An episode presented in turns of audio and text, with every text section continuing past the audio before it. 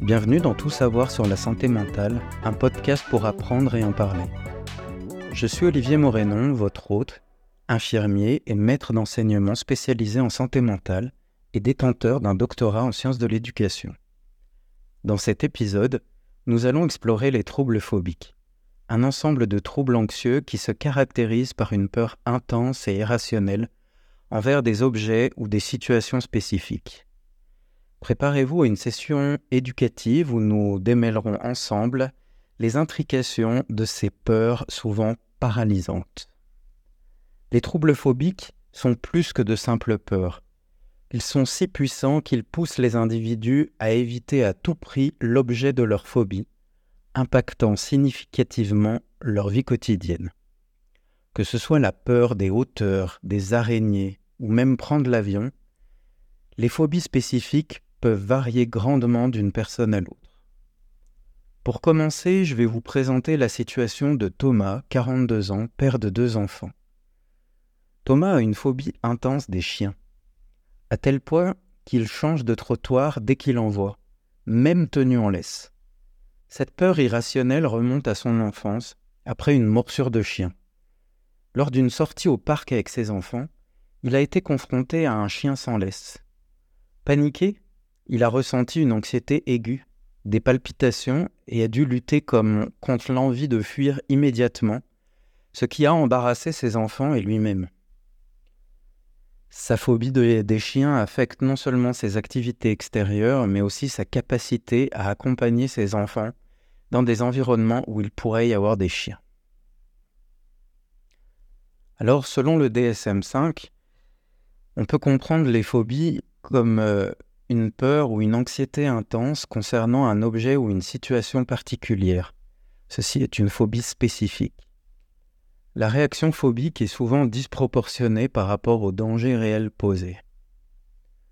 Lorsqu'une personne est confrontée à l'objet de sa phobie, elle peut expérimenter des symptômes d'anxiété aiguë tels que des palpitations, des sueurs, des tremblements ou même une panique totale. Pour être diagnostiqué avec une phobie spécifique, la peur ou l'anxiété doit être persistante, généralement six mois ou plus, et entraîner un évitement significatif ou une détresse dans des situations sociales, professionnelles ou d'autres domaines importants du fonctionnement.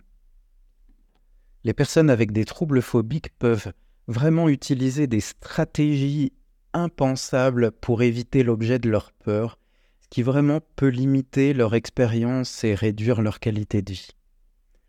Mais alors comment communiquer et aider relationnellement une personne qui souffre de ce trouble? Pour aider une personne, quelqu'un avec une phobie comme Thomas et sa peur des chiens, il est essentiel d'adopter une approche pertinente et compréhensible.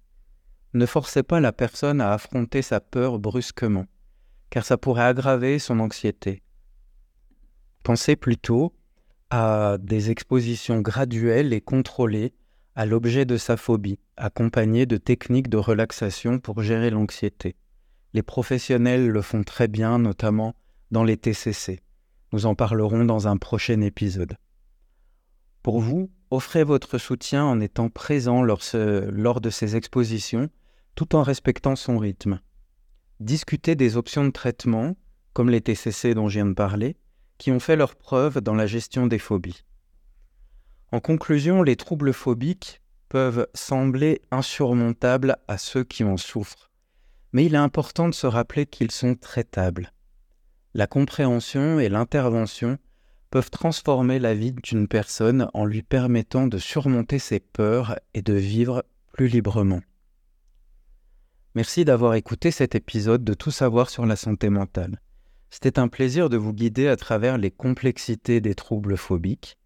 Je suis Olivier Morénon et je vous encourage à rester à l'écoute pour plus d'informations et de soutien sur votre parcours vers le bien-être mental ou l'accompagnement de personnes qui en souffrent. À la prochaine pour continuer notre exploration des troubles anxieux.